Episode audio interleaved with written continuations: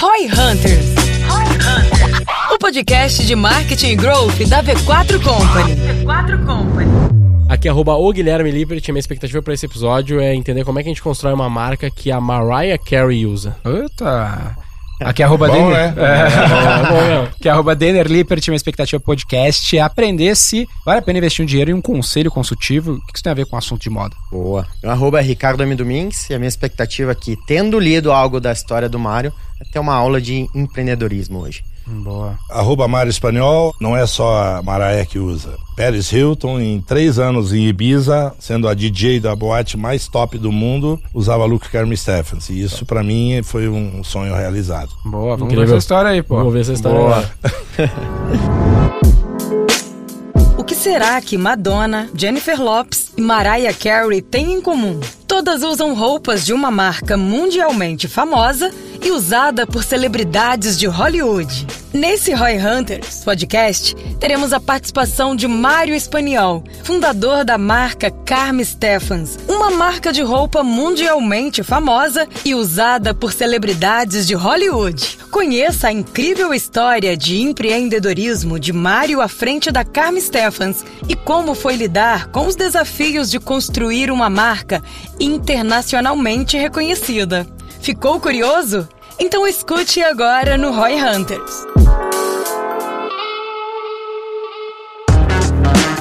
Maravilha, então estamos aqui para mais um Roy Hunters Podcast e dessa vez com um convidado especial, cliente V4, tá aí sempre com a gente. Voltando Mário. pro Web Fashion Marketing. Né? É, voltando novamente, mais um episódio sobre moda, né? Depois a gente dá esse contexto aqui pro Mário, que eu acho que ele não tem esse da V4. Mas, Mário, se apresenta por favor aqui pra gente e conta brevemente aí sobre a Obrigado pela presença. É, é, e obrigado pela presença, exatamente. Muito bem-vindo. É um prazer estar aqui. Enfim, eu sou proprietário e fundador da Carmen Stephens, que depois nasceu o CS Club Rafael Stephens e também CS Young, que são as quatro marcas que nós definimos como estratégia de negócio para pegar públicos de segmentos diferentes, né? A marca foi fundada em 1993 e depois que eu fiquei seis meses na Itália, em 90, tentando entender como é que funcionava uma fábrica de alto nível, né? E aí eu resolvi montar em 93. Cinco anos foi um pesadelo, né? Imagina, nessa época. Depois a coisa começou a andar. Legal. Eu nasci em 94, olha aí, ó. É. Mas tu já era da área de moda? Na realidade, a minha vida profissional começou numa fábrica de malas e bolsas lá em Novo Hamburgo, no Rio Grande do Sul. Ah, tu é gaúcho? É. Porra, aí sim. E, e eu trabalhava nessa empresa na sala do presidente. Aquilo foi uma escola para mim. Legal. Eu fiz economia, mas na faculdade eu não aprendi 10% que eu aprendi com esse cara. Legal. Com 20 anos, eu me associei com meu irmão para vender máquinas e produtos químicos para a indústria do couro. Lá no que, Hamburgo? É, no Rio Grande do Sul e Santa Catarina. Legal. Um ano depois, dois anos depois, nós abrimos uma filial em Franca para atender São Paulo, Minas e Paraná. Nós pegava toda essa região. Só para vocês terem uma ideia, naquela época tinha 880 curtumes no Brasil. Uns 600 acabavam couro. 78% do couro se acabava no Rio Grande do Sul. Quantos por cento? 78%. Caramba. O Rio Grande do Sul era muito forte. E eu, vamos dizer assim, Hoje tem 240 curtumes, dos quais uns 50 acabam couro. Os curtumes outros só exportam. É... Curtumes é o que. Faz o couro. Curte couro. Faz, faz couro acabado. É. Boa, boa, boa. Quando tu tem uma cadeira de couro, uhum. que nem eu tenho na minha sala, tu senta na cadeira, essa cadeira tem 28 anos e tu diz, puxa, essa cadeira deve ter um ano de uso. Hum, entendi. E quando tu compra sintético, em dois anos esfarela tudo, tu tem que jogar fora e comprar uma nova. Sim. E aí eu sempre falo para minha filha que isso é bem mais ecológico. Eu tenho um produto que eu uso há muito tempo, com a qualidade top, é e ela acha que sintético é ecológico, quando na realidade é, inverso. é derivado do petróleo. Eu não sei o que é ecológico no petróleo, né? Mas enfim, Sim. a mídia distorce muita coisa. Se você olhar hoje o problema da poluição no mundo, o problema está nos carros e nos jatos. Sim. Principal poluição, ou lixo, né? Sim. Uhum. É uma área que se discute muito no couro. Ah, e o couro? Não, o couro é 4% do negócio de carne. Ele é um subproduto uhum. que a gente transforma numa, num, num, produto de alta qualidade, ou ele teria que ir pro lixo. E agora eles estão fazendo colágeno também. A mulherada usa muito colágeno porque não dá ruga, não sei o quê. Então já existe 30% dos couros hoje vão para colágeno. Por que, que tem essa Legal. diminuição tão grande da quantidade de curtumes desse tempo para cá? Os curtumes cresceram uhum. muito. Hoje tem muitas unidades que fazem wet blue. Na época fazia mil couro dia, hoje faz 15 mil, 20 mil, uhum. né? E exportam commodities. Por exemplo, eu de cada mil bois que abate, eu compro as 300 apresento as melhores peles e faço couro para Hyundai na Coreia, faço couro para Honda no Japão. Todo o volante do carro Lexus é couro nosso também. Hum. E Carmen Stephens e as melhores marcas de Franca que exportam sapato para os Estados Unidos compram couro da gente. Então a gente só compra as melhores peles. Tá. Que tem menos carrapato, menos risco, menos. Sim. Enfim, são peles melhores, né? Mas isso teve impacto na quantidade de curtumes? Porque tu falou que diminuiu significativamente, né? Sim, porque cresceram muito as unidades de wet blue, é. né? Porque o Brasil tem, tem um abate de 45 milhões de bovinos por ano. Então, quer dizer, esse abate continua sendo curtido, mas é acabado ou na Ásia ou na Europa. Ok. Aí lá em 90 tu começou a fazer... 83 eu comecei o curtume. Começou um curtume. É, em 80 eu fui morar em Franca, ainda trabalhei três anos nessa área de produto químico e equipamentos. Tá. E aí eu montei um curtume para mim.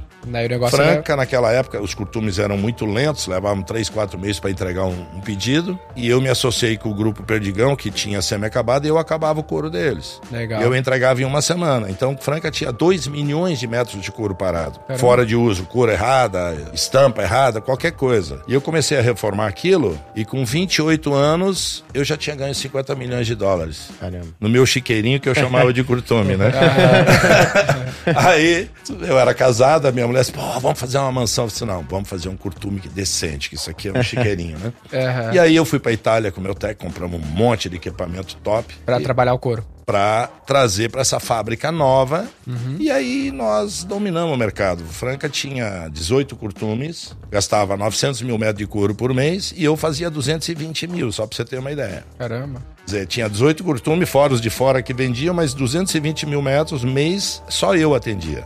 Qual que era o molho especial aí? Era uma gestão mais eficiente? Não, não, é... no contexto sim. Equipamentos de última geração, equipe ótima, importação de qualquer produto químico top que precisasse. Eu ia muito para a Alemanha, tinha uma indústria química alemã que tinha um laboratório na Itália que desenvolvia todas as marcas top da Itália. Só que eu não podia ir na Itália porque senão ia configurar que eles estavam passando informação para mim. Aí eu ia para a Alemanha, Stuttgart, uhum. ficava lá duas semanas a cada 90 dias e pegava toda a informação. Quando chegava a Coleran, por exemplo, comprava 7 mil pares dia da Samela em Franca. Quando o cara do couro deles chegava, ele vinha com um monte de pedacinho da feira da Itália e disse: Não, não, esse aqui eu tenho pronto, tá aqui, ó, tá, até a cor tá certo. Uhum. Aí o cara dizia: Porra, como é que tu faz isso? Eu disse: Cara, eu tenho minhas conexões, né? Legal. E os alemães eram legal, porque imagina, Stuttgart, né? Mercedes e Porsche.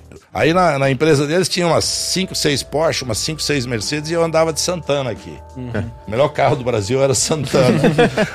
aí, aí, eu e meu técnico chegava sexta-feira esse final de semana, escolhe um desses 10 carros aí. Uhum. Eles compravam dos diretores da Porsche da Mercedes, depois de um ano, com 8, 10 mil quilômetros, a preço de banana. Porque os caras já compravam com desconto e vendia mais barato ainda. Caramba. E aí, não, eu quero aquela 911 ali. E na Alemanha tem o seguinte: tem sete pistas na autoestrada. A da esquerda, você anda o que dá. Sim. Não tem limite de vale velocidade. Tudo. Eu aluguei uma Ferrari em Las Vegas para ir pro Grand Canyon e o cara disse: olha, só que tem um problema. Se você passar de 55 milhas, não é que eles vão te multar, você vai pra corte. Caralho. É, puta. Qual que graça, graça que graça, tem né? andar 55 milhas numa Ferrari, né? Então na Alemanha é muito legal esse aspecto, né? 40% do turismo na Alemanha é carro, porque o cara quer andar, o único país do mundo que eles te deixam andar o que dá. Sim. Tudo bem, entroncamento você tem que baixar para 120 e tal, mas fora do entroncamento você pisa o que dá. Doideira. E aí é bom, né? É. é. Então, pô, esse lance de tu ter esse acesso te ajudou a conseguir é, eu tinha, eu tinha informação de moda antes da vitrine. Uhum. Quer dizer, quando as fábricas top da Itália desenvolviam, eu já tinha acesso à tendência de cores, de materiais, de texturas, porque antes da China era Brasil, Portugal e Espanha. Uhum. Então o que acontecia? O americano vinha para o Brasil porque era mais barato que Portugal e Espanha. Uhum. Então ele chegava num domingo, segunda-feira ele queria visitar o Curtume, eles diziam: Olha, eu quero ir na coroquímica, eu não quero ir nos outros, que os outros nunca têm nada para me mostrar. E eu, eu tinha a amostra pronta, o cara chegava segunda, escolhia, na terça ele começava a fazer a amostra, na quinta amostra estava pronta, ele botava 100 mil par de pedido e ia embora. A ah. coisa funcionava. E os outros iam levar 60, 90 dias para desenvolver um couro. Então isso me criou vanguarda. Uhum. E outra coisa, capacidade de entrega. Franca é uma cidade que chove muito seis meses por ano. Uhum. E aí a umidade relativa vai para a lua e os couros não secam. Eu falei, eu vou dobrar minha capacidade de secagem e não vou dar explicação para o cliente. Enquanto o outro diz, olha, os couros não secaram, eu não vou te entregar, eu ligo meu time reserva de secagem e seco os couros e entrego em dia. Legal. E eu tinha uma regra com meus clientes: se eu atrasar a entrega, eu pago o frete aéreo do sapato. Hum. Eu sabia que eu não ia atrasar. É, esse foi um lance que tu criou na oferta com eles. Exatamente.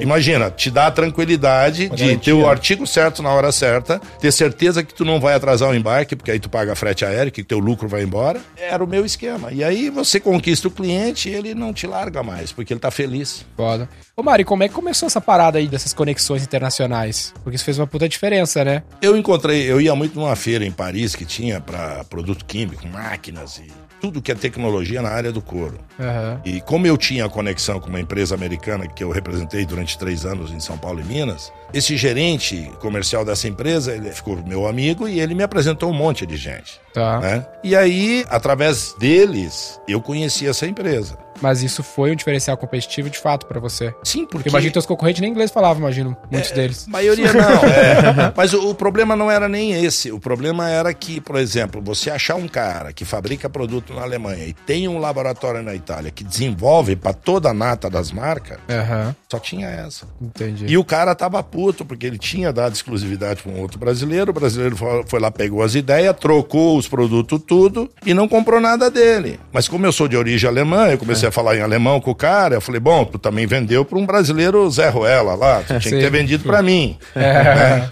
Aí, aí, eu sou... aí o resto é a gente conversou e eu falei, cara, eu não quero saber quanto custa o teu produto. Eu quero saber o que, que eu consigo fazer com ele e eu boto no meu custo. Legal. Tu me dá exclusividade na região sudeste e ele tinha uma outra empresa no sul que ele tinha exclusividade no Rio Grande do Sul, que era o Reichert, que era uma puta empresa que exportava Nine West para os Estados Unidos. Eles exportavam, não só eles, eram três, quatro fábricas lá, exportavam 60 milhões de pares por ano. Caramba. É. E isso também foi tudo embora para a China. Então, até 94, quando o Brasil lançou o Plano Real, o Brasil era o maior exportador de sapato do mundo. Legal. E a China começou a se abrir em 90. Aí Mesmo assim, o Brasil foi ficando. Mas quando nós começamos a brincar, disse, não, o dólar vale 12% a menos que o real, e aí, aí nós ficamos caro para exportar e barato para importar. Quer dizer, aí começaram a destruir a indústria nacional. Foi um período 94 a 98, foi pior que a pandemia. Para a indústria de calçado. Sim, para toda a indústria brasileira. Uhum. Né? Porque era barato importar, vou comprar aqui para quê? Perfeito. E aí ah, você entendi. desalinha caro, tudo, né? Comprado aqui, né? O que destruiu a Argentina, além de tudo que aconteceu nos últimos anos, principalmente foram os 10 anos de Menem, uhum. com peso um para um com é o dólar. Câmbio. Foram brincar de país rico e destruíram totalmente a indústria. E um país de 40 milhões de habitantes, você não volta mais à indústria. Porque, porque você não conseguiu é, ser competitivo. Você não é, você é coadjuvante no consumo, entendeu? Você, por exemplo, eu vou abrir no Mercosul. Bom, eu abro no Brasil que tem 220 milhões de pessoas, eu já tenho um mercado interno gigante. Uhum. Se eu abrir na Argentina, eu tenho duas alfândegas, todos os custos. Ah, mas não paga imposto de importação. Mas tem um monte de confusão que paga. Uhum. Quando eu abri a fábrica de Pirapora, isso faz uns oito anos, eu avaliei abrir uma fábrica no Paraguai. Legal. Você não paga imposto nenhum lá. Mas o Paraguai é bom para exportar para qualquer lugar do mundo. Mas se você for produzir lá para trazer para o Brasil, o custo é maior que ter uma fábrica aqui. Especificamente com o Brasil. Porque você paga 18% de ICMS na entrada, ah, tá. você tem duas alfândegas que a metade do tempo estão em greve, aí você quer mandar matéria-prima, não chega, quer receber produto, não chega, confusão. Foda. E eu cheguei à conclusão de falar, cara, não vou montar nada. Eu fiz um, uma análise e montei Pirapora, onde eu tenho o projeto Sudene, onde eu pago ICMS de 2%, pago imposto de renda de 3,5%. Top. Entendeu? Pirapora, onde é que é Pirapora? É norte de Minas. Ah, legal. Então eu tô lá há oito anos, gramei muito, porque nos primeiros quatro anos para formar mão de obra é muito difícil. Lá mas o que é hoje... curtume também? Não, é fábrica. Aham. Fábrica de sapatos e bolsas, né? Hoje você tem duas fábricas? Tenho Franca, Pirapora e Criciúma. Tá. Criciúma Roupas, porque há 100 anos eles fazem roupa lá. Sim, eu treinei sim. pessoas em Franca para fazer roupa. Depois de um ano eles diziam, mas quando que eu vou trabalhar no sapato? Eu falei, pode parar com isso aí. Pode parar que não rola, né? É, eles achavam que trabalhar em roupa não era tão importante como trabalhar. É cultura. Sim, uhum. sim. Então eu falei, ó, parou, vamos. Eu ia ou para Cianorte ou para Criciúma. Mas como tá. a gente tem negócios em Novo Hamburgo, a gente achou Criciúma uma logística melhor para nós, né? Legal. E aí, nesse meio tempo lá, 92, tu começa a ter essa ideia de criar uma marca também, porque por enquanto tu era só cadeia produtiva. Em pras, 90, pras eu, fui, eu fui morar seis meses na Itália. Uhum. Eu queria abrir um centro de distribuição, porque eu fazia feira na Itália, em Bolonha, com o Curtume, e os caras entravam, no, eu fazia no pavilhão italiano. Uhum. Os brasileiros faziam standzinho de 3x3, tudo verde e amarelo. Eu falei, cara, não dá, né? Aí entrava um cliente, tinha que sair o outro. Aí, aí tu entrou pesado no, no Tu não vai vender BMW num depósito do Detran, cheio de carro. né?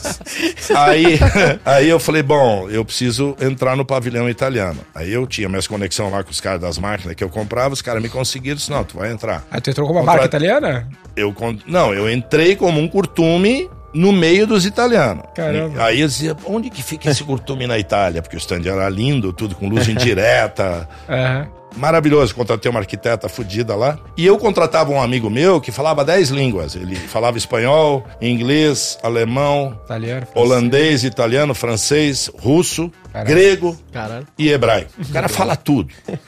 E ainda estudou couro. Eu falei, tu é o cara, tu entende de couro. Esse não é o cara de Comex. É, tu, é, tu entende de couro e tu ainda fala essas línguas todas. Então eu pagava ele pra ficar uma semana na feira comigo e era muito legal, a gente ficou muito amigo e tal. Mas o teu custo pra fazer essa feira deve ter sido muito maior que o dos brasileiros, né? Sim, mas é, cara, vou te dizer uma coisa, eu atendi 200 clientes de alto nível. Sim, sim. Eu, por isso que eu queria abrir uma filial na Itália. Mas aí eu fui morar lá e eu vi que o mercado estava numa grande transição, que as fábricas que eu poderia fornecer estavam migrando tudo para a China. Isso era 91, 90. 90. Então você viu isso antes do cara que tava lá em Franca ou em Novo Hamburgo fazendo? Sim, esse sim. fenômeno. Sim, eu- aí quando eu vi aquilo, eu falei, poxa, perdi o timing de abrir aqui, esse negócio não vai rolar. Vai rolar só os caras que fazem decoração, que é uma pecinha disso, uma pecinha daquilo, não me interessa. E aí eu virei o curtume pro automotivo. né? Você vê, a Tesla teve que trocar 600 mil carros com o estofado de sintético dela lá, que começou a esfarelar tudo, contratou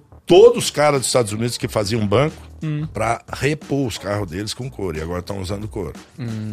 Tem noção o que que é gastar com 600 mil carros, trocar os bancos e tudo? Então lá em 90 tu começou a produzir pra indústria automotiva. Não, ainda não. Eu levei, eu levei, só pra você ter uma ideia, eu fiz 302 amostras e levei 7 anos pra entrar na Honda. Caramba. Precisa ser, Enterprise MBM é precisa ser gaúcho, precisa ser gaúcho, alemão e do signo de touro, senão tu desiste. Ah, eu sou gaúcho alemão e consegui de todo. Então, Arrumou um concorrente aí. quanto mais difícil, mais, quanto mais difícil, mais nós teimamos, né? Descobrimos por que tá dando certo essa porra. E aí, enfim, mas Um fala, fa- desse também se justifica, né? Ele muda o teu negócio de patamar, né? Um contrato tão grande quanto Mas esse. é uma coisa estranha, né? Porque eu fui aprovado, mas isso não quer dizer que eles vão te comprar. Hum, você vai Aí pra um lista. cara, aí um assim, cara, só Aí um- ganhou a parceria, vamos dizer assim. É, tu fica homologado. Aí um homologado cara- lá. é. Homologação, homologação, isso aí. Aí um cara pisa na bola com eles. Ia parar a fábrica. Uma indústria automobilística custa 150 mil dólares por hora uma linha parada. Uma linha, que faz 50 mil carros por ano. E aí meu agente me liga da Coreia e diz, cara, apareceu a oportunidade de nós entrar. Eu falei, tá, mas isso é o lado bom, me fala o ruim agora. o ruim é que tu vai ter que embarcar dois containers frete aéreo. 300 mil dólares para embarcar. E obviamente eu não ganhava isso nos dois containers. Esse Mário, é a tua chance de entrar e tu nunca mais vai sair, porque o cara, o comprador, tá para ser demitido. Ele não falou para mim, mas eu sei que ele vai ser grato o resto da vida pra ti, porque ele não vai perder o emprego dele. Eu falei, tá bom, me dá um tempo pra pensar até amanhã pra digerir esses Tu 300 tinha, mil tu tinha- dólares, tu né? tinha que tomar um preju pra salvar a linha dos caras e assim tu ganhar uma moral pra quem sabe, talvez. dia. Aí o tu cara, escolher. hoje É o cara dos. É o CAC. o- É o cara. é, hoje Foram dos. sete anos também, que dá pra considerar. Dos cinco containers por mês que ele põe no Brasil, três são meu. Que ele- Sempre. Que ele pega do Brasil. É. Por quê? Ele vendeu pra diretoria e disse: ó, isso é um fornecedor confiável. Mas isso já faz décadas que tu tá fornecendo pra ele. Sim, então. já faz uns oito anos agora. Ah, oito anos. Então, quer dizer, isso já se pagou um monte de vezes, né? Há uns três anos atrás veio um japonês aqui e disse: Olha, eu queria pedir desculpa, nós fizemos um churrasquinho lá em casa. Aham. Eu queria pedir desculpa pra vocês, porque vocês levaram tanto tempo. Eu falei: Não, não, não, tá tudo certo, não muda nada. Eu já tô dentro, agora deixa os outros se ferrar sete anos pra entrar.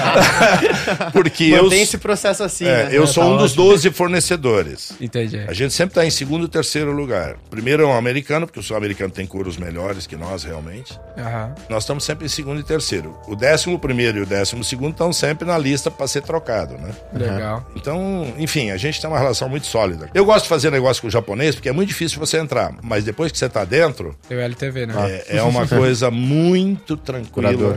Da parceria. né? Mas teve um gap aqui, o Mário deu ver, então tu começou a sacar que essa parada tava mudando, daí tu Aí nós estávamos falando da fábrica. Aí é o seguinte, o Brasil tinha 6 mil fábricas. Meu sonho era ter uma marca. Ah, Porque eu e oito amigos meus Claro. sabia que eu fazia o melhor couro desse país. Aham. Porque o couro não vai a marca em nada. E aquilo, eu que sou um cara de mercado, eu fiquei frustrado com aquilo. Falei, pô, mas eu preciso ter uma marca. Uhum. Aí comecei a pesquisar. Masculino, não estava afim, porque eu não podia concorrer com meus clientes. Infantil, o preço tem que ser muito baixo, porque a criança a cada 3, 4 meses tem que trocar tudo, a mãe não quer gastar muito. Aí eu falei, bom, só tem uma coisa que dá mais dinheiro no mundo que cocaína, vaidade feminina. Falei, é por aí que eu vou. Entendeu? É por aí que eu vou. Uhum. Só que é bonito tu pensar isso. Uhum. Eu tinha um escritório em Düsseldorf, na Alemanha, junto com um amigo meu, nós era meio sonhador, e eu apostei no sonho do cara, nós abrimos um escritório lá, vamos exportar sapato para Alemanha com marca própria, já tinha oito representantes vendendo, e aquilo não estava indo. E eu incinerando 50 mil dólares todo mês naquela porcaria lá. O Curtume era uma máquina de fazer dinheiro, a gente era meio displicente também, né? Mas eh, tinha esse sonho, pô, vamos exportar para Europa. Aí, quando eu fui para Itália, eu conheci um italiano que fazia Prada, Mil Mil, Gucci, uhum. Ferragamo, uma fábrica top. Tava jantando com esse italiano, junto com outro amigo meu. Eu falei, cara, eu preciso fazer um estágio na tua fábrica. Não, confidenciale, não é possível. Disse, não, não, tu não entendeu, nós já tinha tomado uns vinhos. Eu falei, cara, eu vou te dar 50 mil dólares, pô. Um mês. Ele disse, quando você comente? né? Aí ficou tudo, não teve mais nada confidencial. e aí, depois eu fiz um outro lance, eu queria visitar essas fábricas todas. Ah, tu, não, peraí, tu pagou 50 mil dólares para fazer um mês de estágio? Um mês de estágio grudado no gerente dele. Eu passava toda semana tudo. Uhum. Essa era uma indústria que produzia para as grandes marcas de lá. Alta qualidade, grande diversificação, produtos de moda. Tá, isso foi uma proposta meio no-brainer pro cara lá. Porque, o que, que tu acha que teve na tua cabeça de querer botar os 50 mil dólares pra presa com o cara? Senão ele não ia me botar lá dentro. Aham. Uhum. E, por que 50? e eu precisava daquilo. Por que 50 especificamente? É o número que eu pensei. o cara já se tremer todo, né? É, pra não ter dúvida. É. Né? E aí, aquilo me abriu a mente. Porque qual é a diferença da nossa fábrica para qualquer fábrica fora da Itália? Mas não é no Brasil, é fora da Itália. Eu posso fazer um pedido de uma loja de 9 9 pares na mesma fábrica no mesmo dia. Nenhuma fábrica no Brasil consegue fazer menos de 10, 15 mil pares por modelo. Eu tenho 37 pessoas numa linha de montagem, onde cada um é um especialista em todas as operações. Ele é um sapateiro na essência. Ele custa mais, mas os outros usam 70 pessoas numa linha de montagem. Ah, então eu posso pagar mais, porque claro. eu tenho a mesma, eu tenho equipamentos, eu troco em seis segundos eu troco de forma. Os caras normais do sul levam duas horas para trocar de forma. E aí ele não troca, porque senão ele para a fábrica. Ah, entendi. Entendeu? Então as fábricas concebidas no Brasil são fábricas de volume. Não de qualidade. Quando você faz volume, você vende preço baixo. Quando você faz exclusividade com alta qualidade, com informação de moda, você vende sonho. Uhum. Esse é o negócio que as grandes marcas fazem. E esse é o negócio da Carmen Steffens. E hoje nós fazemos bolsa assim, fazemos sapato assim, fazemos roupa assim. A cultura toda é assim. O gerente industrial meu que implantou isso está há 28 anos comigo. Nice. Então a gente é quase irmão. Né?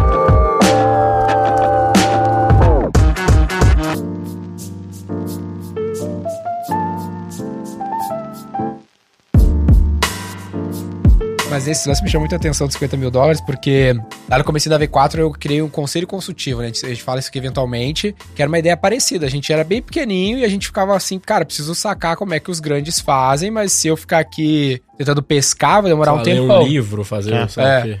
E aí a gente pegou e fez uma jogada parecida. Eu chamei diretores de grandes empresas que eram referências para nós e falei, meu, vou te pagar na minha época 10 mil reais.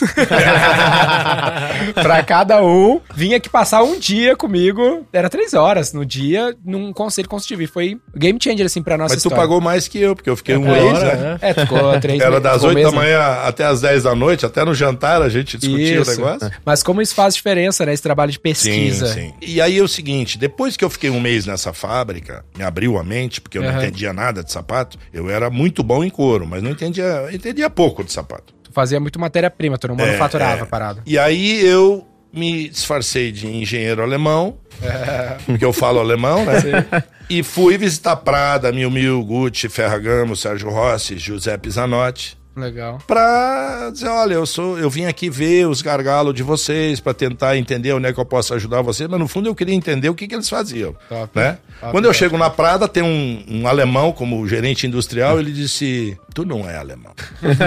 Teu alemão é muito antigo, não se fala mais assim, né? E porque meus avós vieram em 1895, pequenos, Meus bisavós vieram com meus avós pequenos, né? Meus pais já nasceram no Brasil, mas tanto minha mãe como meu pai são de origem alemã. Claro. E aí eu falei, cara, realmente eu não sou alemão, mas eu sou filho de alemães, eu moro no Brasil, eu tenho um sonho de abrir uma marca lá e vocês são referência e eu nunca vou ser concorrente de vocês, vocês estão em outro patamar. E agora é o seguinte, ou tu me põe daqui para fora ou nós vamos jantar hoje e discutir como é que tu vai pro Rio de Janeiro, fica uma semana no carnaval, no meu camarote.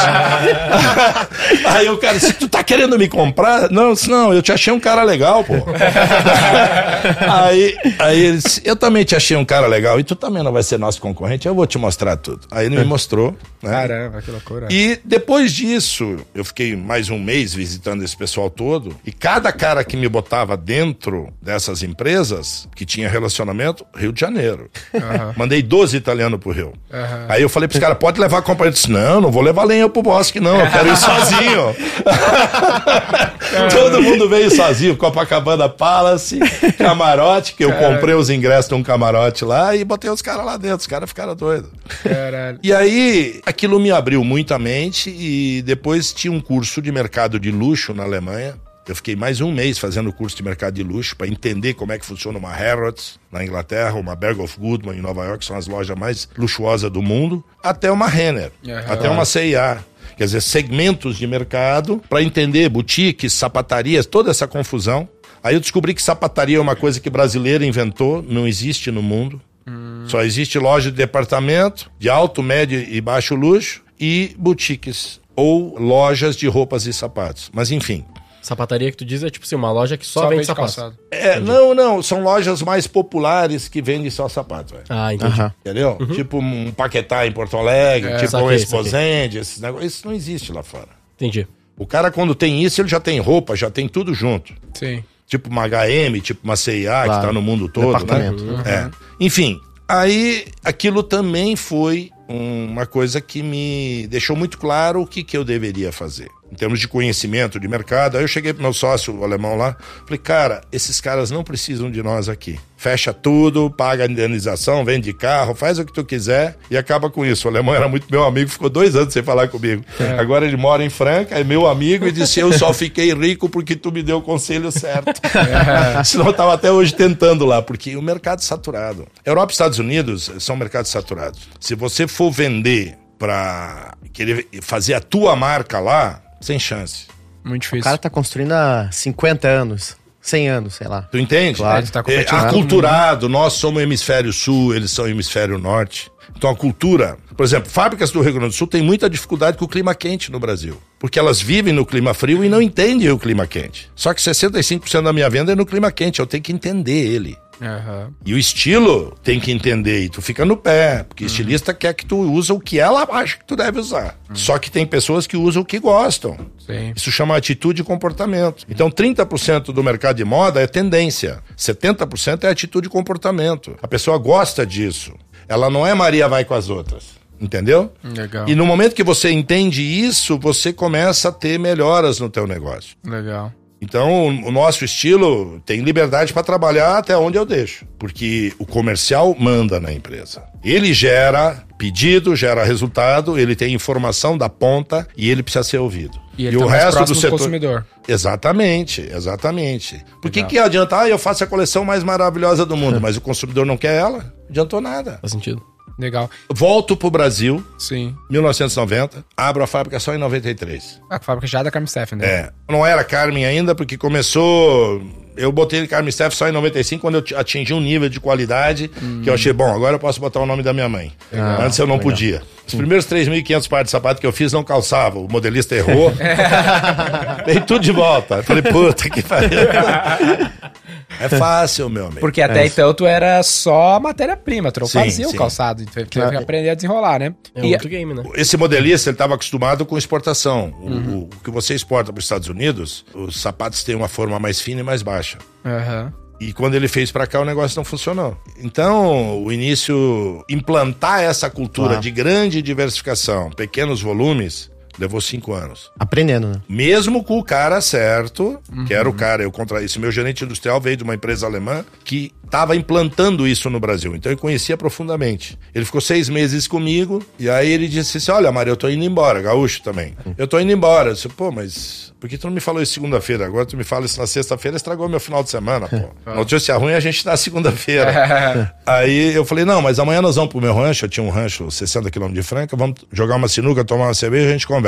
Aí eu cheguei pra ele no dia seguinte e falei assim: Cara, qual é o teu sonho de vida? Ah, meu sonho é ter uma fábrica. Falei: Pois é, meu sonho era ter uma fábrica. Virou um pesadelo. Tu vai embora e ninguém vai tocar isso. Agora eu tenho grana, Aham. eu sou extremamente comercial, eu tenho estilista e tu só sabe fazer sapato. Se eu tô com um problema, qual é a tua chance de dar certo? Vai quebrar. Aham. Tu não tem dinheiro, tu não é comercial e tu não tem estilo. Tu já nasceu quebrado. Aí eu perguntei pra ele, mas quanto tu ganha? Eu disse, ah, eu ganho tanto. Falei, se eu te pagar o dobro, tu fica? Eu fico, mas eu não vou lá pedir demissão, não. Aquele alemão é muito brabo. Eu falei, eu vou lá.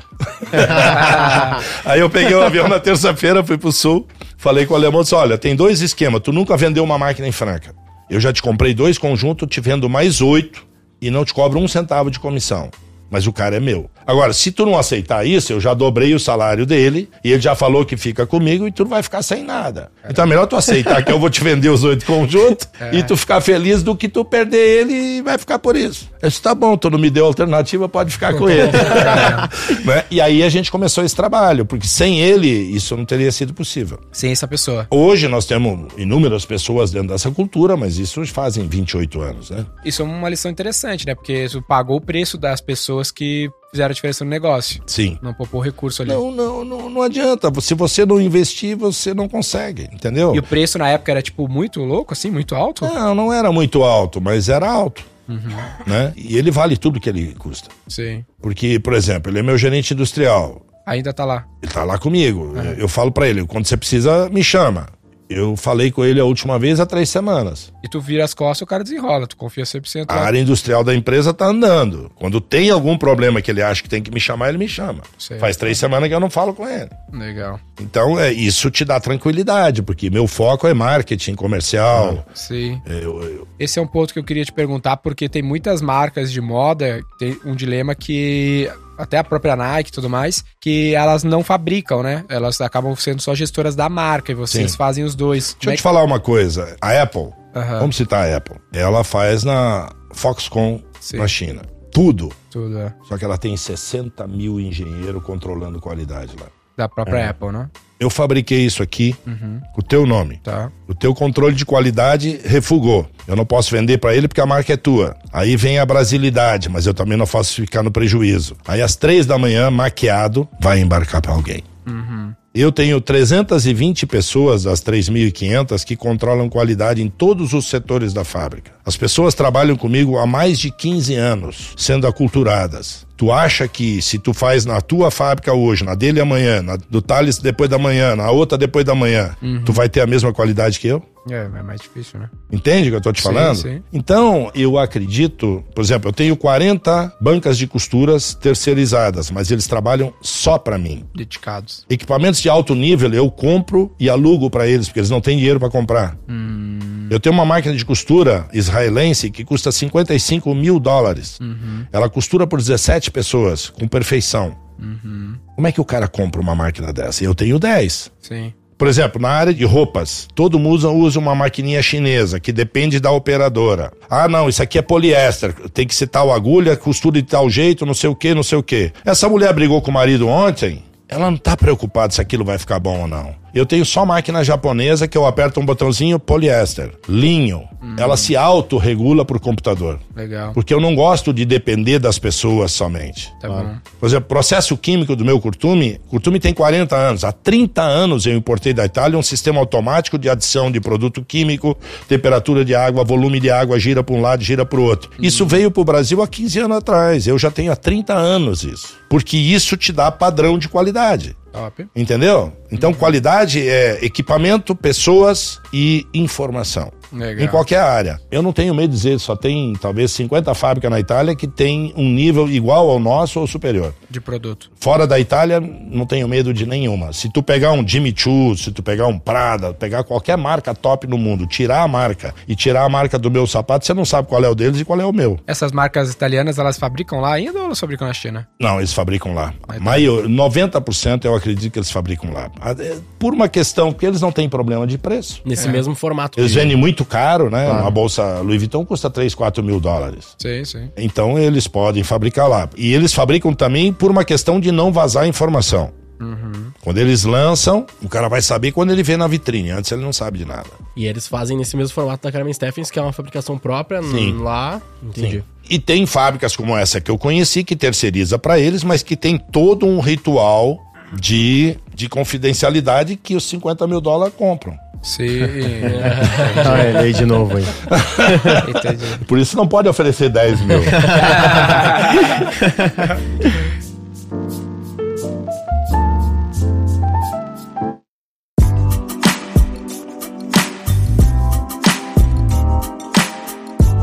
Eu até queria expandir um pouco esse papo, porque tem o aspecto de produzir o produto em casa e vender. E aí tem toda a outra treta, que vocês também são muito bons, que é a questão da loja física. Porque vocês têm as franquias, vocês também têm lojas próprias, né? Se não, Não. me falha a memória. Deixa eu te falar, a treta começa, 65% da matéria-prima que nós usamos, nós fabricamos. Vocês têm boi, literalmente? Couros, saltos, solados, palmilhas. A gente não fabrica embalagem porque não compensa. Eu ia importar uma fábrica totalmente automatizada da Coreia, mas o payback era ruim. Eu falei vou continuar comprando. Metal é uma indústria muito cara. Que pro nosso consumo, que é alto, não compensa. E eu não quero vender pros outros. Eu já tenho o curtume que eu tenho que vender pros outros. Não é o meu foco. O curtume hoje é 8% do meu negócio. A Carmen Stephens e as marcas que eu tenho é 92%. Então não faz sentido eu abrir mais. E no tecido não compensa, porque quando eu entrei na roupa, eu falei, pô, vou comprar uma indústria têxtil. Mas aí eu vi que tem tanto tecido diferente, uma só faz isso, outra só faz aquilo, só faz aquilo. Não é que nem o couro, que você parte de uma base e vai pra tudo. Eu falei, esse negócio não é pra mim. Então, Tem várias bases, né? é, é, não- você teria que ter 10 indústria têxtil, não faz sentido. Então, matéria-prima, 65% nós fabricamos, 95% dos produtos nós fabricamos, nós não fabricamos óculos e relógios. Todos os demais produtos que estão dentro de uma loja Carmen Steff nós fabricamos. E ainda temos loja física. E online, e, enfim, CS Fi- Direct. própria e franquia e online. É, é, é um futebol. Né? Mas é, eu acho que isso nos dá vantagens competitivas. Eu consigo fazer mais qualidade ao mesmo preço e dar um markup maior para o meu cliente. B2B multimarca também rola? Sim. Rola, né? Nós ficamos fora um tempo, voltamos agora, inclusive o Thales que cuida, e existe um grande potencial nisso. A dificuldade é que quando você tem franquias, você consegue com treinamento criar um ambiente mais profissional, mais eh, que oferece uma experiência, essa coisa toda. Na multimarca isso é um pouco mais difícil porque eles são muito arredios, né? Eles fazem do jeito deles. Mas é um existem pelo menos mil cidades no Brasil onde nós nunca vamos ter loja e que cabe uma multimarca. Esse é o mercado que nós estamos correndo atrás, mas escolhendo sempre os melhores. E aí eu imagino que é outra oferta, né? Outro tipo de SKU que você acaba plugando nesse canal, né? Um distribuidor. A gente tem uma coleção muito ampla porque ela abastece uma loja inteira. Numa multimarca, você vai vender talvez 10% da coleção. Porque eles não têm, como eles são uma loja numa cidade menor, Claro. já fatura menos e ainda divide entre três, quatro marcas, obviamente você acaba vendendo menos, mas você está presente naquela cidade, está presente naquele ponto. Se teu produto girar melhor, ele começa a te comprar mais. Quer dizer, é um, é um negócio bacana também. Perfeito. Se você pegar marcas, por exemplo, como o Grupo Arezo, 27% do faturamento do grupo é multimarca. Se você pegar uma Animale, 56%, isso é, aparece em balanço, tudo, todo mundo sabe.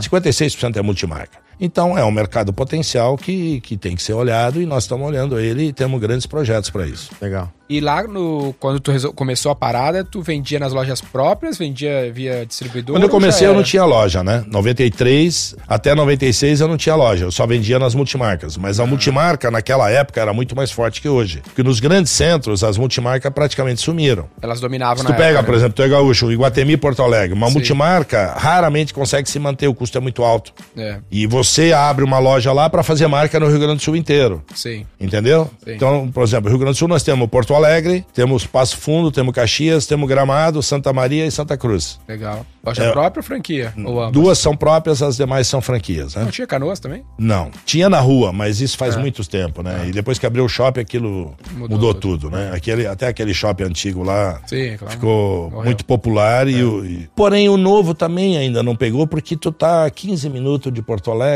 É, Canoas tem E aí tu problema. quer ir no Iguatemi ou no Barra Shopping Sul e tem todo o mix. É.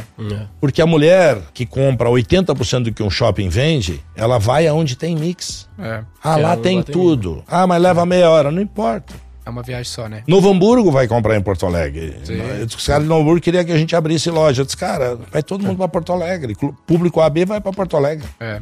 Ou Gramado. Eu vendo muito em final de semana em Gramado para pessoas de todo o Rio Grande do Sul, Santa Catarina, Tu tem gramado na rua? Mercosul. É. E Gramado é caríssimo também. Sim, sim. Mas vende muito bem o ano inteiro. É, gramado é um É fenômeno. muito né? legal aquilo lá. Aí tu começou com as multimarcas e aí abriu loja Sim, própria. em 96 eu abri uma loja em Franca, em Uberaba, porque a minha esposa era natural de Uberaba, a gente ia lá final de semana e eu ficava dentro da loja tentando entender as mulheres. Até hoje tentando, né? Olha, eu sei muito delas, né? Mas elas são incompreensíveis, não tem jeito.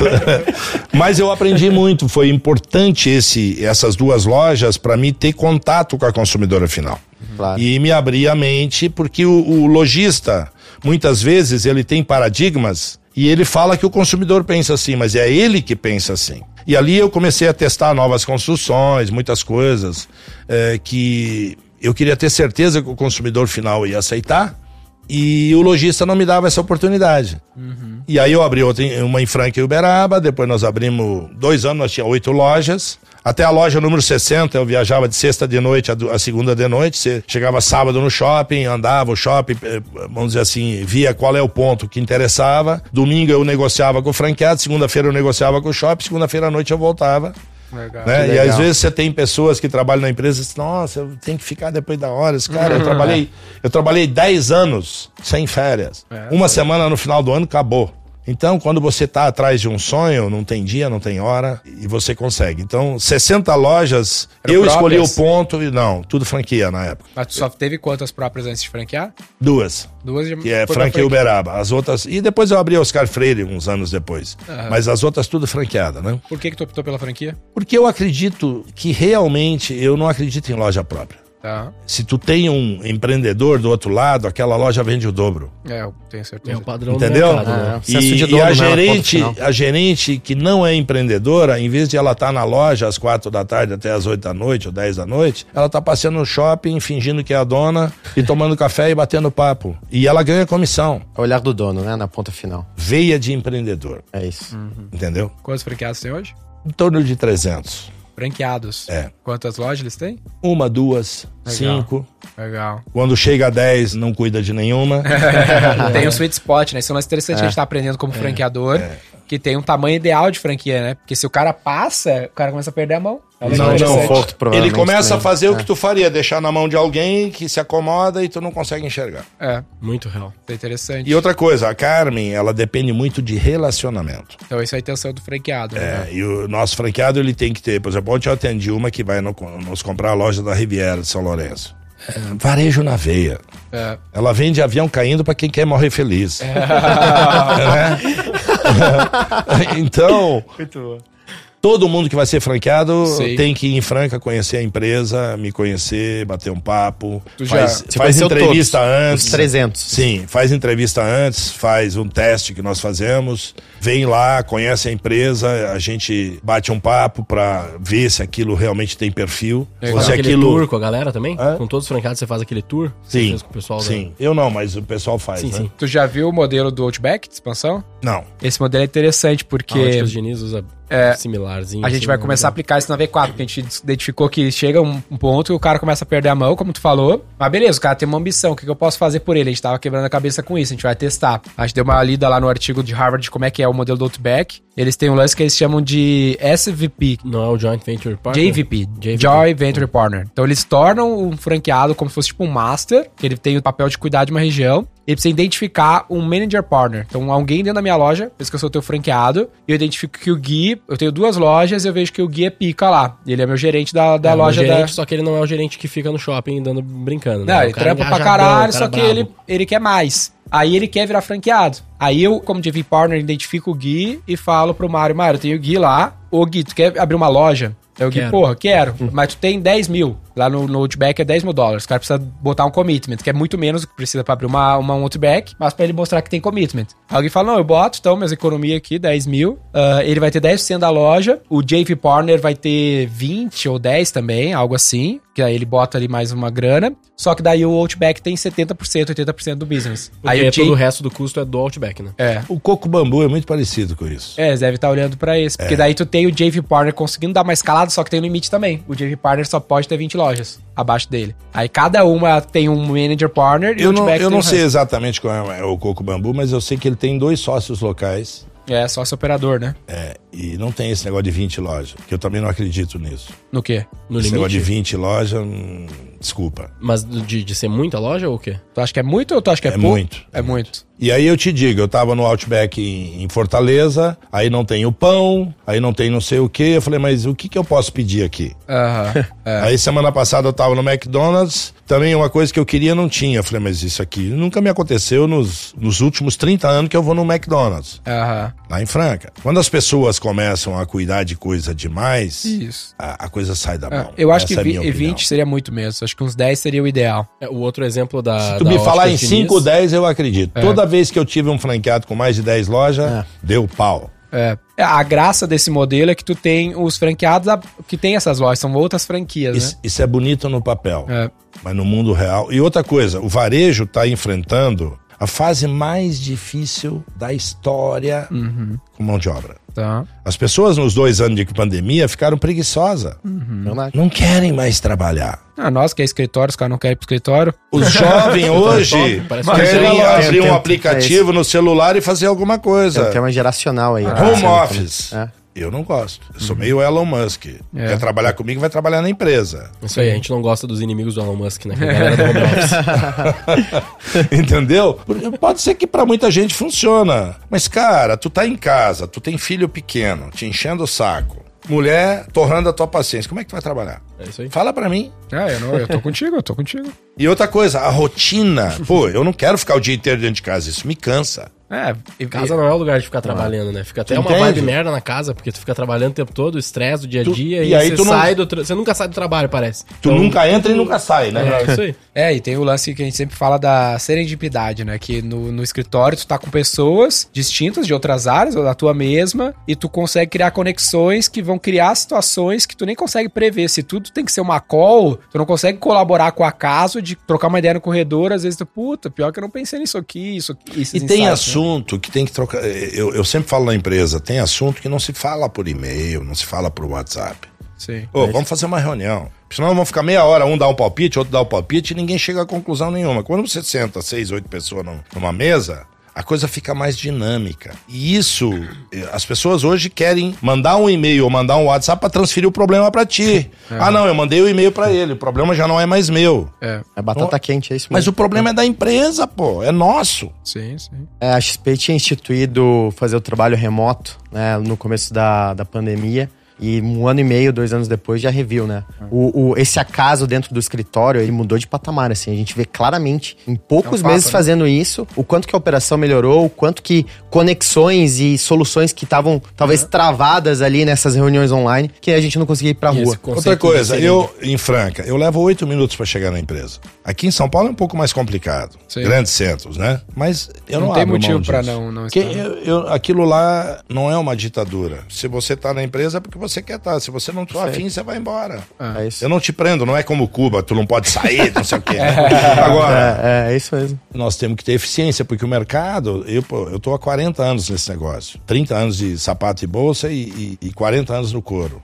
O mercado nunca foi tão complexo como ele é hoje. O marketing, se você analisar o marketing há 15, 20 anos atrás, uma pessoa ia no shopping para saber o que era moda. Hoje, com três cliques, ela tá no site que ela quiser do mundo inteiro, ela sabe mais de moda que a minha consultora e minha gerente, que eu treino todo. intensivamente para falar de moda sobre os produtos que nós lançamos. Era. Então é diferente. É, o- E outra coisa, tem 100 mil lojas online, tem as grandes plataformas que vendem. Uma Shen da vida. É, que vende 12 bi de contrabando por ano. Essa é a realidade, gente. É isso. Contrabando. É Shein, Shopee, Alibaba, eh, eles vendem produtos abaixo de 100 dólares. Não importa se custa mais, eles fingem que custa menos. E o correio distribui. Eu não tenho nada contra eles. Só que eu, eu não acho justo eu pagar 25% de imposto e eles não pagar nada. É, se fosse zerar teu imposto, tudo Fora bem. o né? encargo social do meu empregado, que eles não têm. É. Entendeu? Então, é, essa é uma coisa muito injusta É um jogo desnivelado, né? que estão fazendo. Eu, eu, eu quero condições iguais. Sei. Não quero privilégio, mas condições iguais eu preciso ter. É, isso aí. E eles, infelizmente, estão fazendo isso não só no Brasil, no mundo inteiro. E não tenho nada contra eles, desde que eu acho que cada país. O maior patrimônio de um país é o mercado interno dele. E as pessoas não enxergam isso. Quer dizer, se você tem um mercado interno forte como o nosso, você tem que proteger ele das coisas que fogem à regra. Se eu tenho que pagar imposto, eles também têm que pagar. Entendeu? Nem mais, nem menos, mas o mesmo, né? Exato. E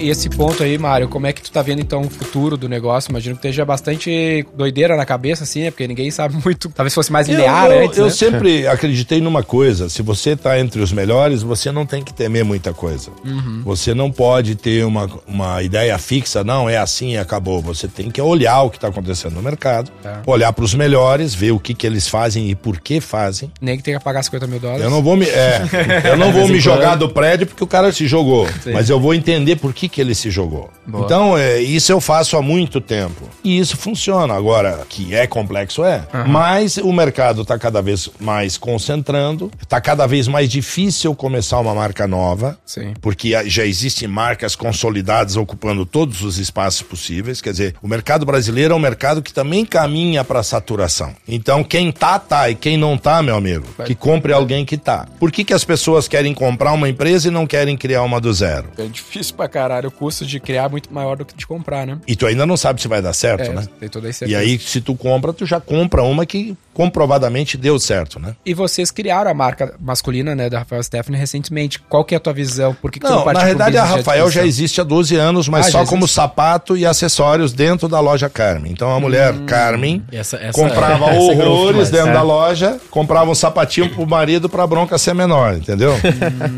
Esse era o, o lema do negócio. Mas o- no o fundo, não acontece, né? O cara aí comprar roupa pra ele e comprar pra mulher. Tipo, Ah, né? Então é um 1% problema pra sim, ti, né? 1% compra. É, Mas é 1%. É.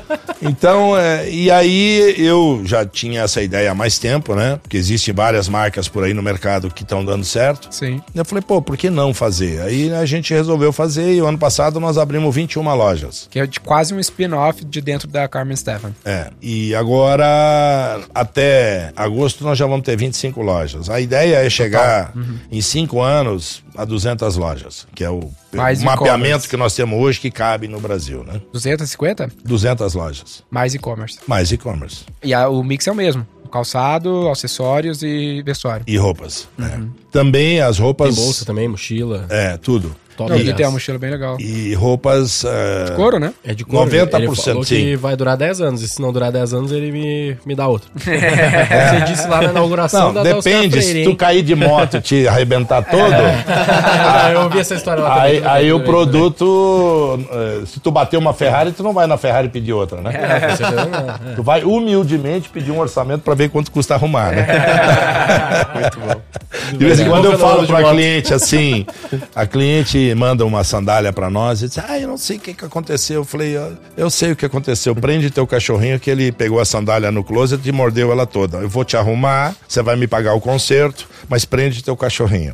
É. Nós temos, só para vocês terem uma ideia, nós fazemos 22 mil peças por dia e nós temos um padrão de qualidade Samsung e Mercedes-Benz. É 0,008 o índice do problema que nós temos. E esse 0,008 ainda, nós entendemos que talvez 30, 40, 50% não é decorrente de problemas técnicos, e sim decorrente de uso, mas a cliente adora o produto. Aí a gente está bom, eu arrumo para ti, custa tanto para tu ser feliz e tá tudo certo. Caramba, como é que tu faz pra arrumar? Tem que levar na fábrica, mó trampo, né? Volta pra fábrica de malote, né? Aham. E porque nós temos uma filosofia é o seguinte: se tem um problema, eu preciso ver ele para ver se eu aprendo com ele a não ter o mesmo problema. Se eu simplesmente indenizo, eu continuo fazendo o, mesmo erro muitas vezes. Então, Sinceramente, exemplo- provavelmente dar um novo, um par que já tá ali no estoque, seria mais barato. Mas você não captura esse benefício de longo prazo. Teria metade do custo para mim, mas eu não estaria no 008.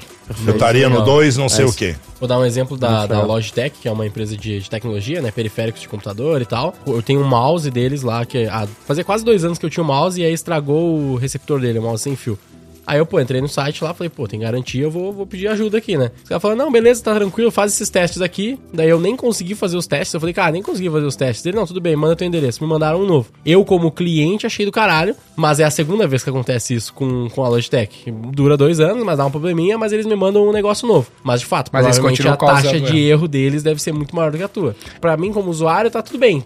Foi maravilhoso. Até postei no Instagram, Pra falei, eles, como caralho, empresa, muito tá top tudo mal, né? aqui. Pra eles É, deve ser merda. custa dinheiro. Sim, eles mandaram produto E, novo e e nem tu começa a duvidar do produto. Pô, mas a cada dois anos estraga. Claro. É. É, não é legal, né? Eu compro prazo. Porsche por isso, porque eu ando com ela 6, 7 anos e não estraga nada. Aham. Boa dica aí, galera. Porsche é um bom carro.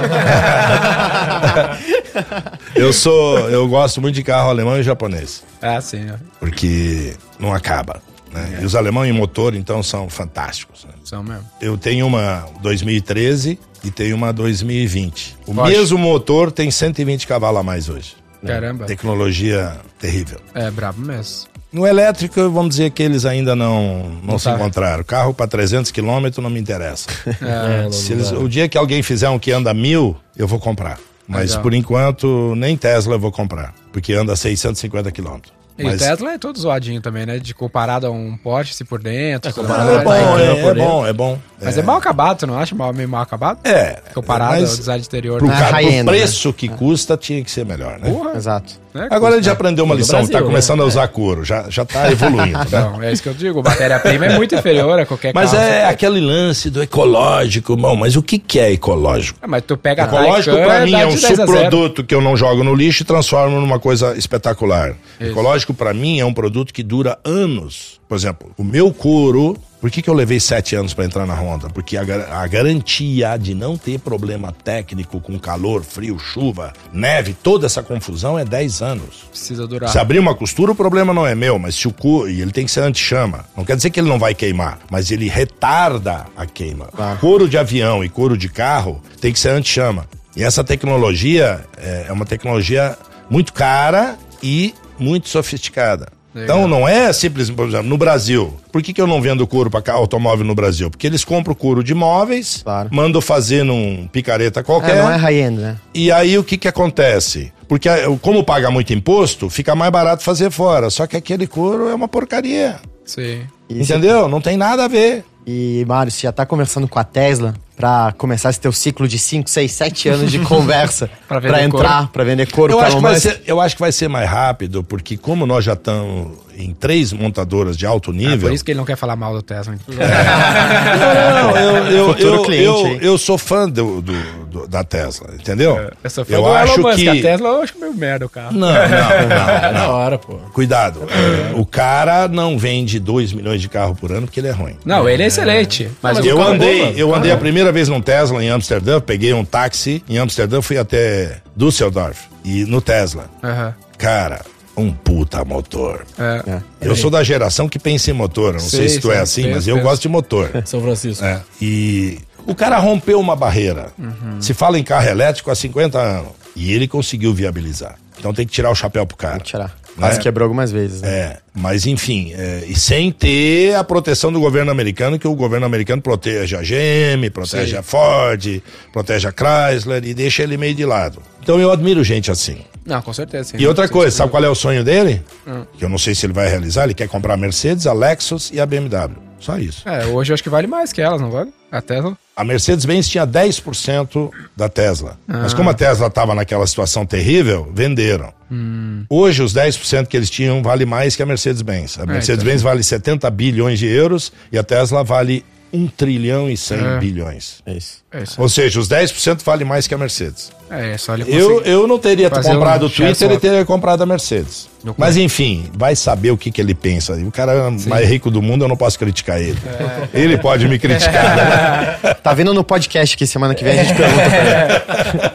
A gente pergunta. Ô, Mari, e o desafio de gerenciar marcas, teoricamente, na nossa cabeça, que deve ter alguma visão na tua cabeça, para públicos bem distintos, né? São. É um grande desafio, né? Por exemplo, na Carmen nós também estamos fazendo uma mudança, é, ampliando o nosso leque de clientes de alta renda. A Carmen sempre foi uma marca muito fashionista. E agora ela vai incrementar a linha, vamos dizer, elegância de uma mulher clássica, Tá, que não gosta de ser chamada de clássica, gosta de ser chamada de elegante. legal.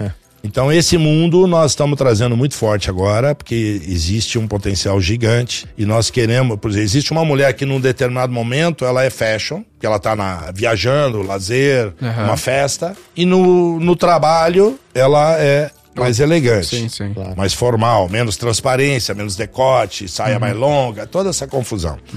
E isso, vamos dizer, é a ampliação do leque da Carmen. Na CS Young, a nossa ideia é o seguinte: eh, se eu tenho uma mulher de 28, 30 anos acima no mundo Carmen Stephens, quando ela já profissionalmente está resolvida, quando ela já casou, quando ela já tem um puta do emprego, quando ela já tem renda, por que, que eu não pego essa menina de 15 até uma mulher de 30, 35 e trago ela para o mundo através de uma marca que fala mais com ela? Que essa é a CS Young. que é mais acessível e que está mais dentro do contexto que ela gosta. Essa é a CS Young.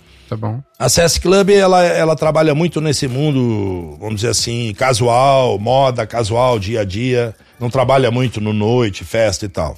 Tá bom. Que é um mercado gigante que, vamos dizer, uma Corella aqui em São Paulo atua, a própria Arezo atua, enfim, tem um monte de marca aí. Esse é o mercado, nós já temos 90 lojas. Se chama CS Club. É, e isso tem potencial para chegar a 400, 450 não- lojas no Brasil. Na tua estratégia de branding ali, tu não tem um, um receio de criar uma diluição da marca quando tu tá criando variações da mesma marca? Ao invés de fazer, sei lá, uma marca com nome Deixa eu te falar, eu, eu contratei um cara na França, meu sócio francês eh, fez um monte de besteira, mas uma coisa boa ele fez para mim. Aham. Ele me apresentou esse cara. Eu tava um dia discutindo com ele que eu queria criar outra marca, mas porra, vou começar do zero, leva 10, 15 anos para uma marca estar na cabeça das pessoas, não sei o quê.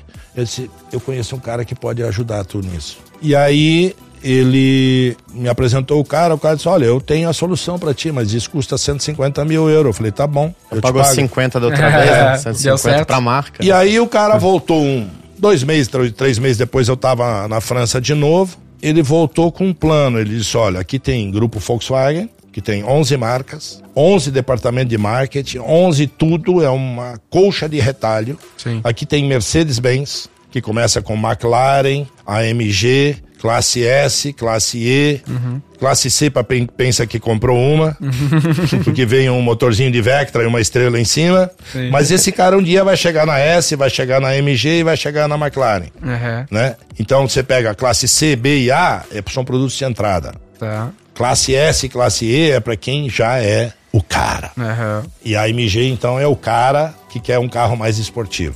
Tá. E tu tem Armani. Tu tem Armani Casa, Armani Exchange, Armani Jeans, Armani Hotel, Armani Café, Armani Restaurante. Armani tudo. Tirou o Armani não tem nada. Falou, tu tem que fazer isso. Tu tem que fazer Carmen Stephens Maison com roupa, Carmen Stephens Prêmio com sapato e, e bolsa. Enfim, CS Young, CS Club, CS não sei o quê. E ano que vem vai nascer um novo negócio também, que eu não posso falar agora, porque ainda está sendo assinado. Mas, mas a tua visão é com essas marcas capturar o mesmo perfil de, querer, de cliente em diferentes momentos da vida ou diferentes perfis de cliente? Não, por exemplo, numa CS Young, eu, eu capto uma cliente mais jovem. É a mesma cliente, só que numa, no momento anterior da jornada dela, né? Exatamente. Não é um cliente é uma cliente jovem que diz, poxa, isso é da Carmen Stephens. Porque tu deu o exemplo da Mercedes, quando a Mercedes lançou o carro meio merda lá, não, não pegou bem pra marca depois, né? A Mercedes, ela, ela cometeu um erro seguinte, porque a idade média de um consumidor da Mercedes-Benz era 54 anos. Aham. Mas também é o seguinte, o jovem não tem dinheiro para comprar. Sim. É, porque Entende o que eu tô te falando? Sim, sim. No caso da XP, co- tem a, a outra marca, É a né? O- Rico e a Clear. a Rico e É, a a Clear, ele- estratégia parecida. Não captura essa Mas marca é- maior da- do guarda-chuva. mas a ideia é porque se- seria um público diferente, né? Perfeito. A gente falou isso um Público pouco. diferente. Então, na realidade, é o seguinte: o que a Mercedes tu nota claramente na Mercedes-Benz de uns 5 anos pra cá, o C, B e A, ela tá fazendo um produto mais jovem, não tão clássico. Porque o cara que compra uma Mercedes, por exemplo, eu tenho a minha Porsche antiga, eu paguei 330 mil nela Aham. em 2013. Hoje eu vendo ela por 250 mil. Faz isso com um Volvo. Volvo é um puta carro. Mas qual é o problema dele? Valor de revenda. Quando você vai vender, ninguém te dá nada. Sim, sim. Nem a agência dos caras te dá. Aham. E aí você, como comprador, diz, poxa, não rola. Compra mais, né? Eu tenho 10 caras na fila querendo comprar minha Porsche de 2013. E eu não vendi ela até hoje, porque minhas franqueadas vêm para Ribeirão Preto. O motorista vai pegar elas de Porsche, elas fazem stories pra cá, stories pra lá. Se eu botar um Q3 que custa 300 mil, Aham. Ninguém liga. é um, Q, é um Q3, é um Audi, mas eu tô andando numa Porsche. Aham. Porsche não, quase é um carro. relógio, né? Porsche não é carro, Porsche é Porsche. Aham. Carro é os outros. É, é assim que pensam as pessoas. Entendeu? Tu tá rindo, mas é verdade. É verdade. Então, pra mim é marketing, cara. As, pô, os caras vieram me pegar de Porsche.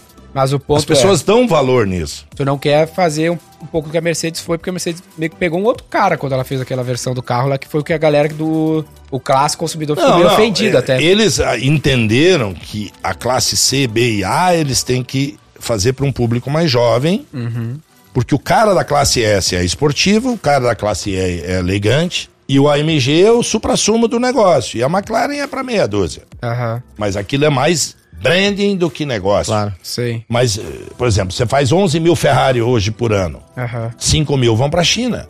Aham. 6 mil vai para o mundo. Porque tem um monte de chinês rico que faz coleção. Ah, tu tem cinco Ferrari, eu vou ter seis. Compra outra. Por quê? É o, é o cara que ficou rico recentemente, nos últimos 15 anos, Aham. e que ele. Foda-se, eu vou mostrar quem eu sou. Não, a gente gravou um podcast sobre esse lance até com o CEO, era CEO da Rico, né? Senhor da Rico Canelas. A gente falou um pouco sobre esse lance de diluição de marca e a, e a conclusão que a gente chegou lá é que quando a gente tem o mesmo perfil, que eu acho que é um pouco do que tu tá falando, tá falando da mesma família, basicamente, né? O homem que tu tá querendo atingir com a Ra- Rafael Stephanie, normalmente é o cara que vive com essa mesma mulher, não é um outro tipo de Não cara, né? necessariamente. Antes era assim porque estava na mesma loja. E, Aham. o, e um homem não entraria numa loja Carmen porque ela é muito feminina. Agora, nós vamos de um, de um cara de 20, 25 anos até um cara de. Eu tenho 67 anos. Mas é o mesmo perfil de renda, né? Mas eu quero me sentir um cara de 40, 35. Eu não quero me Entendi. sentir um, Mas um cara que é já o mesmo comprou o perfil. sapato para usar Claro. no velório. Claro. Entende? As pessoas querem se sentir jovem. Tudo bem, tem gente extremamente formal. Por exemplo, nem o advogado é mais formal porque ele não tem mais audiência presencial. Perfeito. É tudo online. Mas agora o que eu tô entendendo da pergunta do Denner é que você não vai varejar com essas outras marcas, né? Você vai continuar mantendo essa mesma áurea high-end, né? Pra CS Young, pra CS Club, cara, etc. É, a Yang nós ainda estamos aprendendo. Claro. Então, como é uma marca que tem um ano, nós ainda estamos na fase do teste.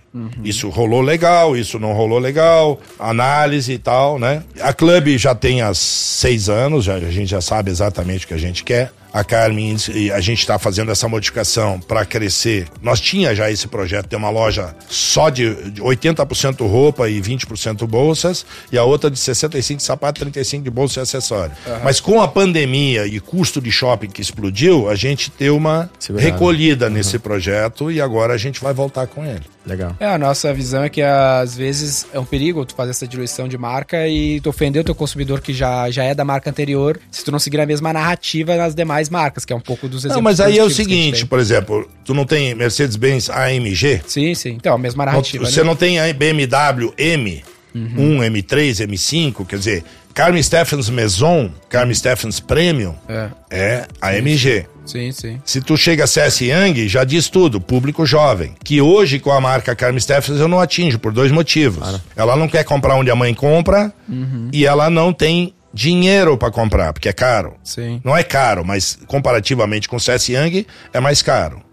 CS Young é 40% mais barato. E é mais a cara dela. Aham. É uma menina na balada, na noite, no dia a dia dela, que é diferente de uma mulher de 28, 30 anos acima, que já tá num outro patamar. Que eu tô sentindo que foi uma estratégia pra aumentar o teu TAM, né? Teu mercado endereçável. Eu quero que essa menina comece usando Claro. CS Young e lá na frente Na ela vira da carne. vida dela, É, claro. Lá na frente, depois dos 30, 35, ela vira carne. Legal. Esse é o esquema. Você tem uma história mais longa. Perfeito. Por exemplo, o exemplo da Ford. Qual é o problema que a Ford vai ter daqui a 5 ou 10 anos? O teu primeiro carro foi um Ford, nunca mais vai ser. Perfeito. O meu foi um Ford mesmo. Então, mas nunca mais vai ser, porque eles não têm mais carro de acesso. Eles só têm caminhonete, Mustang, e aí, aí é um outro patamar. Eu acho que a Ford, pela necessidade dela Ela não vai marcar agora. de gerar resultado, ela matou o negócio dela.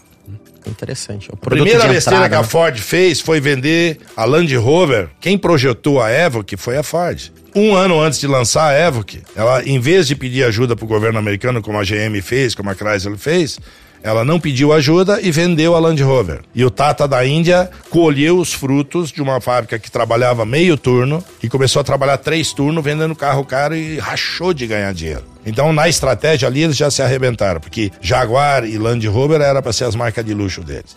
Agora eles cortam desde o K até o Fusion. Não é no Brasil, é no mundo que eles pararam de produzir. Diante. Só caminhonetes e o único carro que eles continuam fabricando é o Mustang. Então eles ficaram infinitamente menores e eles não têm mais Entrada, acessibilidade àquele Perfeito. cara que começa comprando um carro e vai comprando outro, vai comprando outro e no final ele chega no Mustang ou numa F-150. Aham. E você tá preparando terreno pro teu futuro cliente da Carmen Stephens principal, né? Isso que é interessante. Sim. Quase que um- uma jornada ed- E na educacional. Rafael, aqui. nós, vamos dizer, metade da loja. Hoje não, mas ela a partir de agosto ela vai estar assim. A metade vai ser para um público de 15 a 25, 30 anos, bem jovem, tipo uma reserva, por exemplo. Blue Man e outras que fazem masculino. Mas, cara, de praia, essa coisa toda. E a outra metade nesse mundo mais paulista, que nem Aramis, que nem esse mundo todo. Legal. Perfeito. Bem interessante. Entendeu? Então você atende, tu tá querendo ir no final de semana na praia, tu acha o short bacana lá que tu quer. Né? Tu quer dar uma de carioca, tu acha o teu short. Tu quer dar uma de paulista, vai trabalhar, tu também acha o teu produto lá. Esse é o esquema. E de gaúcho, a é única a gente notícia ruim que eu tenho, a única notícia ruim que eu tenho é que nós vamos fechar a loja da Oscar Freire, da Rafael. É, Porque vai construir um prédio lá e os caras vamos abrir mão da loja. desde da nossa loja até a Copenhagen ali vai virar prédio.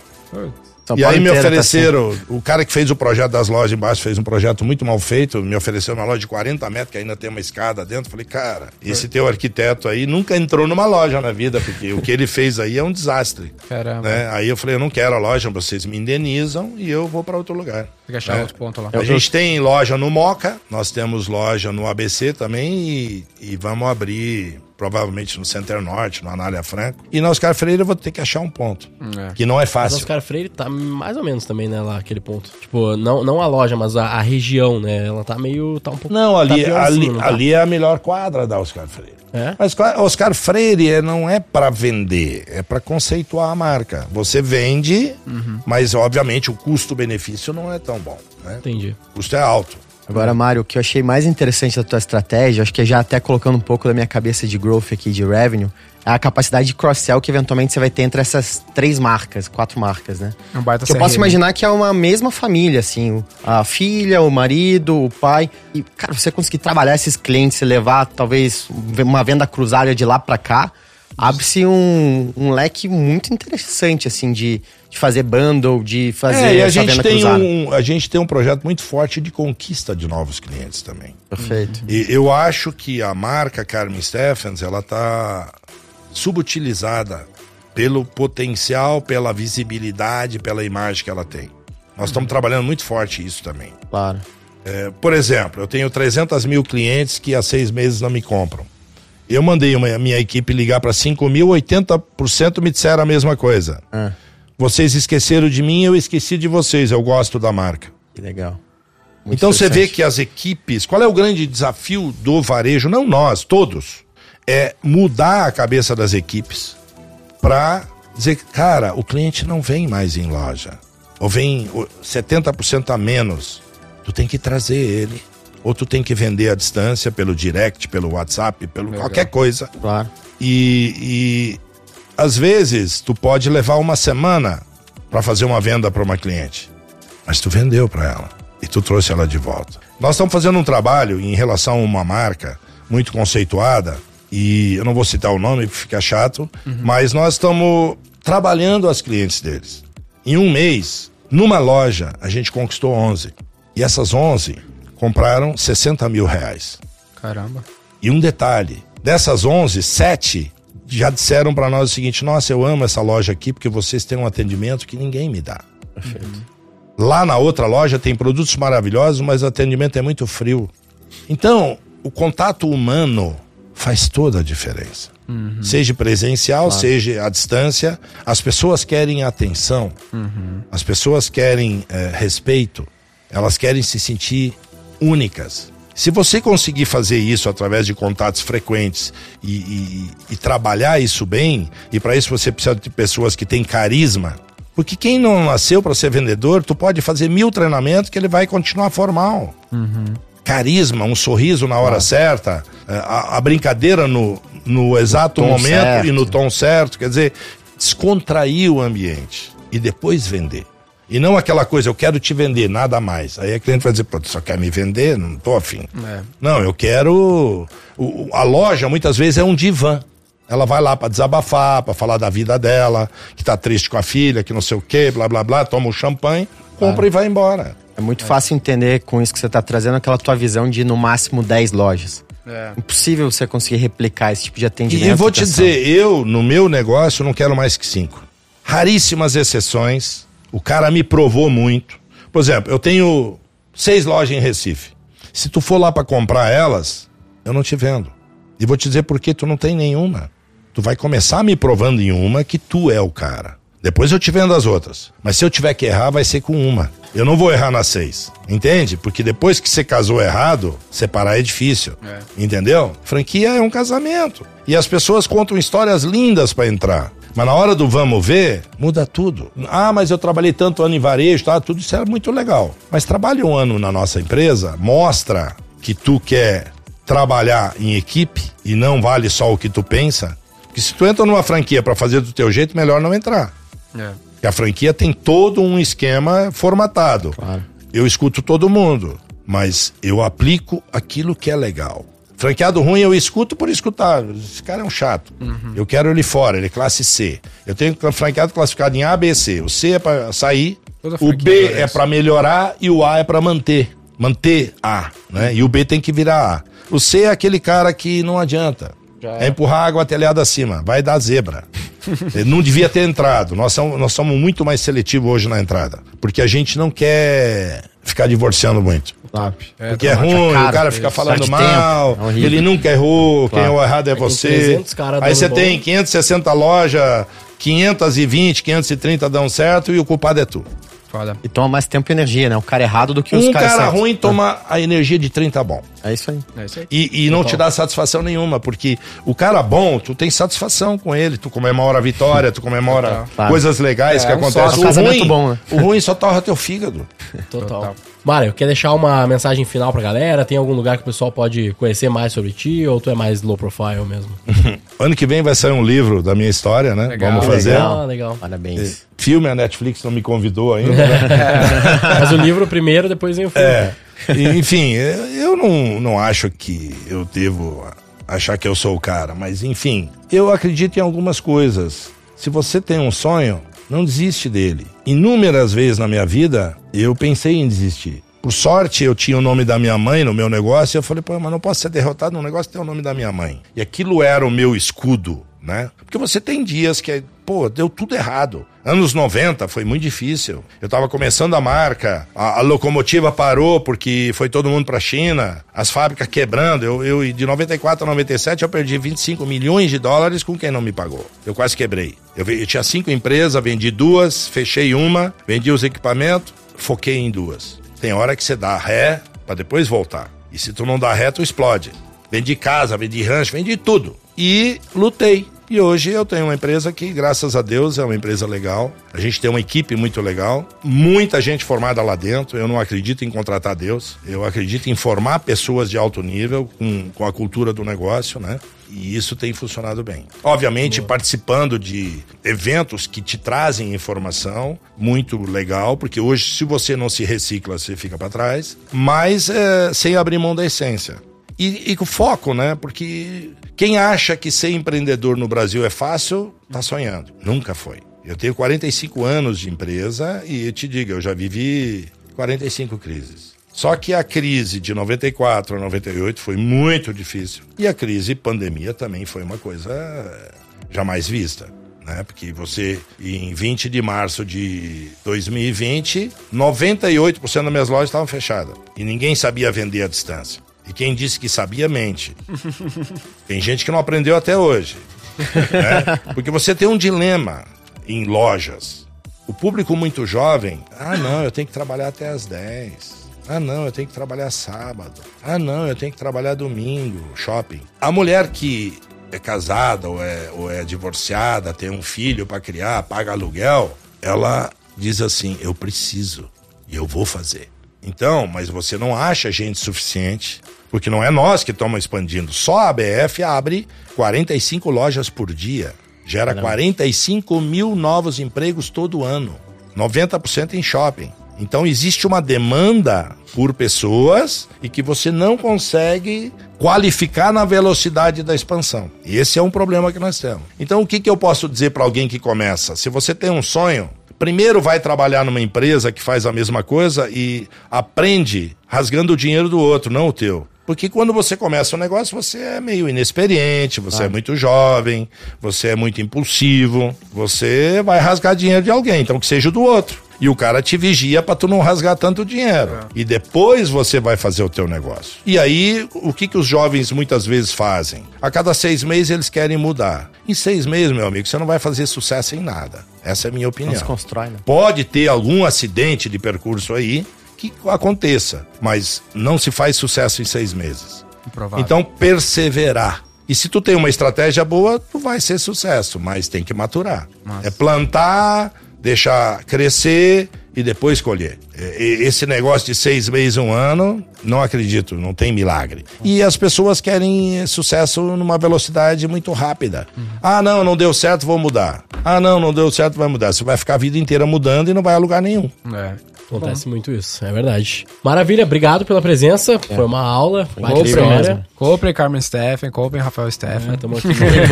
não só vocês, a família toda. A família muito toda, tem pra todo mundo.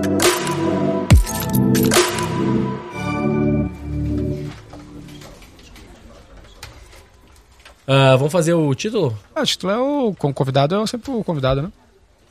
É? Tipo? Acho que é. Eu não sei como é que a galera tá fazendo agora. Mas a gente sempre faz, mesmo com convidado, a gente faz um título diferente. Uh... Eu acho que você explorou no episódio inteiro elementos de aprendizado. É muito forte na tua carreira. É muito forte na tua trajetória, né? Você sempre tem lá um, um episódio onde você aprendeu, colocou muita energia e isso te permitiu Sim. o próximo passo, né? Ah. E continua assim, né? A evolução, ela tem que ser permanente. Eu acho que talvez algo... Jesse nessa... Carmen Stephan uh, fundador da Carmen Steffen, como ele aprendeu a fazer uma grande marca. Pode ser. Acho que é, foi sobre isso, né? Gostei, gostei muito. A galera gosta de coisas sobre é. como aprender. Siga o Roy Hunters no youtube.com barra Roy Hunters e no Instagram pelo arroba Roy Hunter Oficial e faça parte do nosso grupo do Telegram com conteúdos exclusivos.